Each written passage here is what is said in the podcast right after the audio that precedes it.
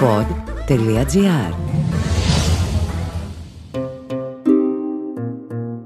Και τώρα μια σταγόνα όχι ιστορία αλλά μυθολογία. Δημήτρης Καμπουράκης γράφει, συνθέτει, ομιλεί.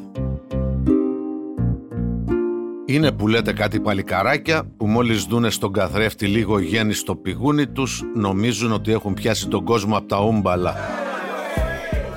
Βράζει η τεστοστερόνη στα μηνύκια τους, πάνε και έρχονται οι χυμοί της ζωής στις φλέβες τους ανεξέλεγκτοι, τους μπαίνει ο διάολος να τα κάνουν όλα λίμπα και να φέρουν τον κόσμο στα μέτρα τους.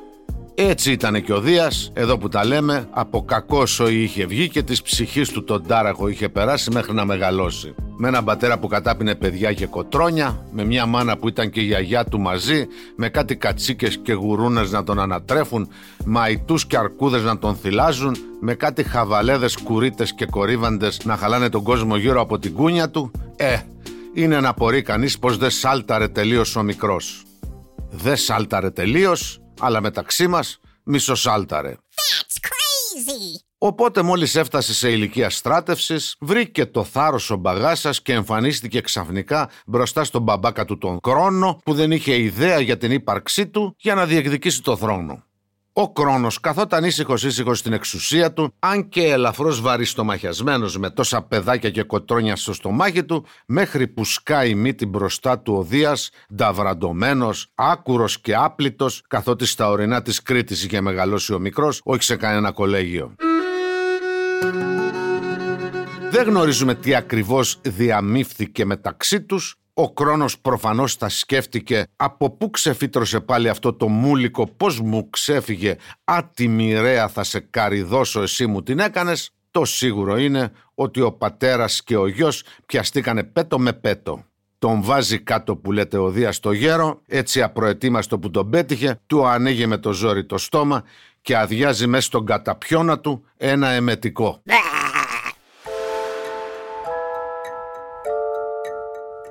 Αυτό το εμετικό λοιπόν έχει τη δική του ιστορία καθότι όλα στη μυθολογία μας ανακατεύονται και γίνονται ένα αξεδιάλειτο κουβάρι. Πού το βρήκε αυτό το εμετικό ο Δίας; Του το έδωσε μία ωκεανίδα ονόματι Μύτης, παρακαλώ. Και εσείς τώρα θα ρείτε ότι η Μύτιδα ήταν γυναίκα, έτσι, αμδε. Οι ωκεανίδες ήταν κάτι σαν μυθικά θαλάσσια πλάσματα, κάτι σαν γοργόνες αλλά στο πιο τρομακτικό και αλόκοτο. Ήταν λέει παρθένες στο πάνω μέρος του κορμιού τους.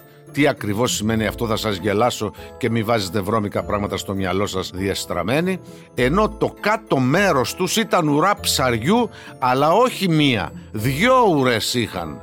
Σαν τα πετρελαιοφόρα που έχουν δυο προπέλες ένα πράγμα Τέλος πάντων αυτή του το προμήθευσε το εμετικό του Δία για να ποτίσει τον πατέρα του. Μοναχή της το είχε κατασκευάσει από υλικά της θάλασσας. Έτσι είναι αυτά. Άλλες γυναίκες κάνουν καλό μπακαλιάρο πλακί και άλλες καλό εμετικό. Ο καθένας με τις δεξιότητές του. Για τη Μύτιδα, που είναι και η μάνα της θεάς Αθηνάς παρακαλώ και κατέληξε και αυτή στο στομάχι του Δία, θα μιλήσουμε σε άλλο επεισόδιο. Τώρα είμαστε πάνω στον καυγά Δία Κρόνου. Fight! Ανοίγει που λέτε ο Δίας με τα μπράτσα του το στόμα του κρόνου, του ρίχνει μέσα το εμετικό, αρχίζει αυτός να ξερνά σαν να ήταν κανένας βετζετέριαν που του τάισαν με το ζόρι τραγοκεφαλή ή εντόστια ή κανένας κρεατοφάγος που τον μπουκώσανε με άψητο γιαπωνέζικο σούσι. Οπότε αρχίζουν να βγαίνουν όσα έχει ο γέρος στο στομάχι του επί χρόνια και μάλιστα να βγαίνουν με την ακριβώς αντίστροφη σειρά που τα είχε καταπιεί. Βγαίνει πρώτα το κοτρόνι που είχε χλαπακιάσει στη θέση του Δία. Και από πίσω τα παιδιά που μπορεί να μην έκαναν και διακοπές μέσα στα γαστρικά υγρά, αλλά να πεθάνουν δεν γινόταν, ήταν αθάνατα. Να σου λοιπόν ως ξερατά του χρόνου η Εστία, η Δήμητρα, η Ήρα, ο Πλούτονας και ο Ποσειδώνας. Σηκώνει ο Δίας το κοτρόνι που είχε πάρει τη θέση του στο πατρικό στομάχι και το κάνει δώρο στο μαντίο των Δελφών στο σημείο που το στήσανε οι παπάδες του Μαντίου, θεωρούνταν από τους αρχαίους μας ο ομφαλός της γης. Ωραίος μύθος. Αφού τακτοποίησε την πέτρα ο Δίας, παίρνει μετά τα αδερφάκια του, που όσο να είναι μια υποχρέωση του την είχαν, που τα βγάλε από το στομάχι του πατρός και τα ανεβάζει στον Όλυμπο, όπου στήσανε το κάστρο τους. Τότε πρώτο μπήκε ο Όλυμπος στη μυθολογία μας, καθότι ο Κρόνος και η αυλή του πριν το Δία, ως τότε κυβερνούσαν τον κόσμο από το όρος Όθρη. Τι του βρήκανε του Όθρη και το διαλέξανε για αρχηγείο, θα σας γελάσω. Από εδώ λοιπόν ήταν το Όθρι με τον Κρόνο και τους Τιτάνες στην κορυφή του. Από εκεί ήταν ο Όλυμπος με το Δία και τα αδερφάκια του στο απέναντι κορφοβούνι. Ποιος είδε το Θεό και δεν τον εφοβήθηκε. Πετούσαν πέτρες ο Κρόνος και οι Τιτάνες από τον Όθρι εναντίον του Ολύμπου. Αντιγύριζαν κεραυνούς και καταιγίδες οι Ολύμπιοι εναντίον του Όθρι. Αλίμονο στα ανθρωπάκια που ήταν γύρω γύρω ή στο ενδιάμεσο και τα παίρνανε τα σκάγια. Τώρα και ξέροντας εκ των υστέρων το αποτέλεσμα της μάχης και ξέροντας και γεωγραφία, καταλαβαίνουμε ότι ο Δίας είχε αντικειμενικώς διαλέξει καλύτερη στρατηγική θέση από τον Κρόνο για να πολεμήσει. Αν ο Κρόνος ήταν ταμπουρωμένος στο Γκιούζι, την ψηλότερη κορυφή του Όθρη, και ο Δίας στο Μύτικα, στην ψηλότερη κορυφή του Ολύμπου, ο Κρόνος ήταν στα 1726 μέτρα υψόμετρο και ο Δίας στα 2918. Οι μεν λοιπόν πετροβολούσαν προς τα πάνω και οι άλλοι προς τα κάτω. Ε, ποιος τα νικούσε; We have a winner! Ο Κρόνος είχε μαζί του πολύ φανατικούς αμπρετοριανούς τους Τιτάνες. Τι διάολο ήταν αυτοί οι Τιτάνες που 2.500 χρόνια αργότερα έγιναν και τσιμεντοβιομηχανία. Well done! Ήταν μια φυλή υπερφυσικών μυθολογικών όντων ή καλύτερα κατώτερων θεοτήτων, παιδιά του ουρανού και της γέας, αλλά δεν ήταν όλοι άντρες, είχε και γυναίκες, τις Τιτανίδες. Αυτοί γουστάρανε τον κρόνο και μισούσαν το Δία, μη ρωτάτε γιατί, πάντα πίσω από τους αρχηγούς που τσακώνονται βρίσκεται ένα τσούρμο από κοροϊδάρες που παριστάνουν τους ήρωες και διατίθενται ευχαρίστως να το φάνε το κεφάλι τους για χάρη του μεγάλου. Εκτός από τους Τιτάνες, ο Κρόνος είχε στο στράτευμά του και τους γίγαντες. Θα σας πω σε λίγο για αυτούς.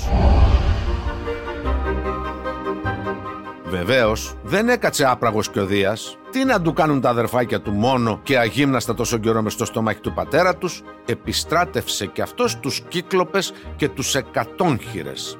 Μεταξύ μας τώρα την είχαν την πετριά τους οι αρχαίοι μας πρόγονοι με αυτά τα αλόκοτα και φοβερά πλάσματα.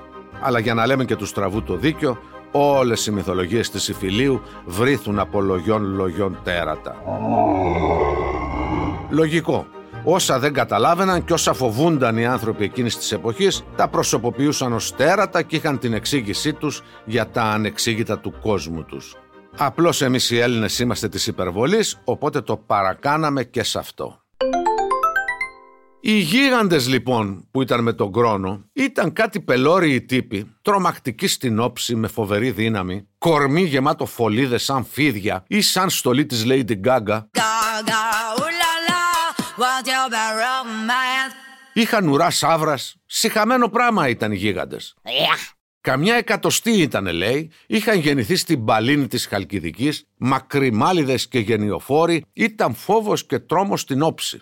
Ο πιο γνωστός γίγαντας ήταν ο Εγκέλαδος, που αιώνες αργότερα τσακώνονται για χάρη του σεισμολόγοι. Αυτοί οι γίγαντες που λέτε ξεκολούσαν βράχια από τον Όθρη και τα εξακόντιζαν με δύναμη και μανία εναντίον του Ολύμπου, μεγάλη ζημιά κάνανε με το πετροβολητό τους. Είχαν γεννηθεί, λέει, από τις σταγόνες του αίματος του ουρανού, όταν ο Κρόνος του κόψε τα από αυτά. Πέσαν οι σταγόνες πάνω στο σώμα της γης και τη γονιμοποίησαν. Μωρέ μπράβο, πολύ καρπερός ήταν αυτός ο ουρανός και με μια σταγόνα αίμα τα γκάστρωνε τα θηλυκά. Παρένθεση. Εδώ που τα λέμε, όταν βρέχει ο ουρανός, καρπίζει η γη, για να μην τους αδικούμε τελείως τους προγόνους μας στη σκέψη τους. Κλείνει παρένθεση. Οι κύκλοπες πάλι, που αυτοί πολεμούσαν με το Δία, ήταν κάτι υπερφυσικοί μπεμπέδες που είχαν ένα μάτι στο κούτελο αντί για δύο, βόλευε οικονομικός αυτός στα γυρατιά τους που θα έπρεπε να φτιάχνουν γυαλί πρεσβειοποία, άλλη τιμή έχει το ένα και άλλη τα δύο.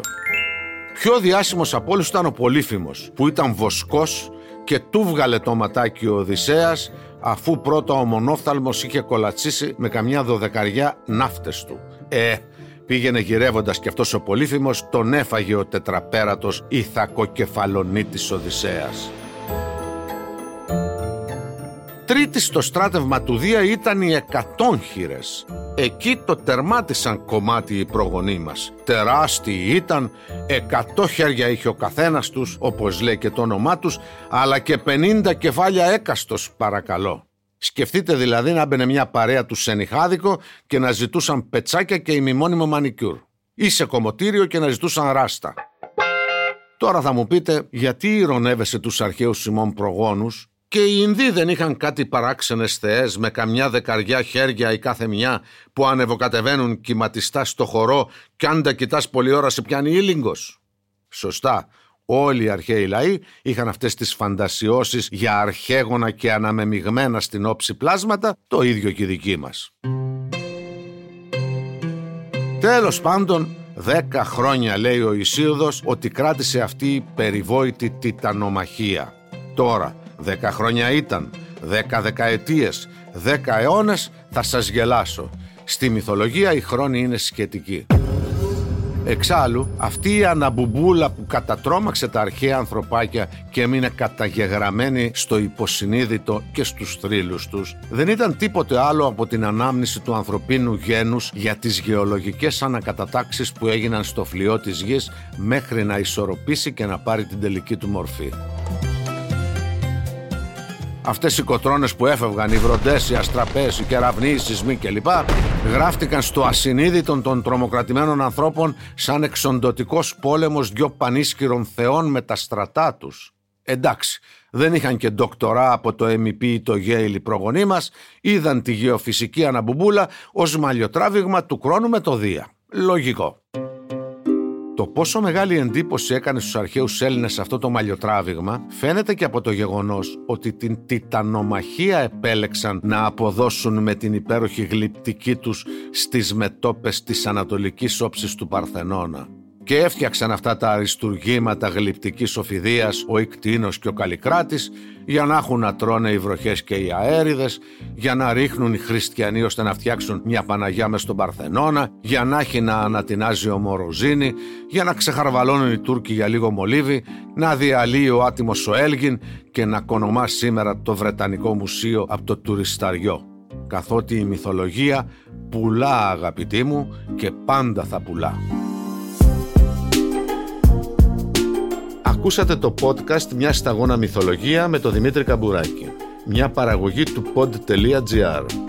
Αναζητήστε τα podcast που σας ενδιαφέρουν στο pod.gr, Spotify, Apple Podcast, Google Podcast και σε όποια άλλη εφαρμογή ακούτε podcast από το κινητό σας.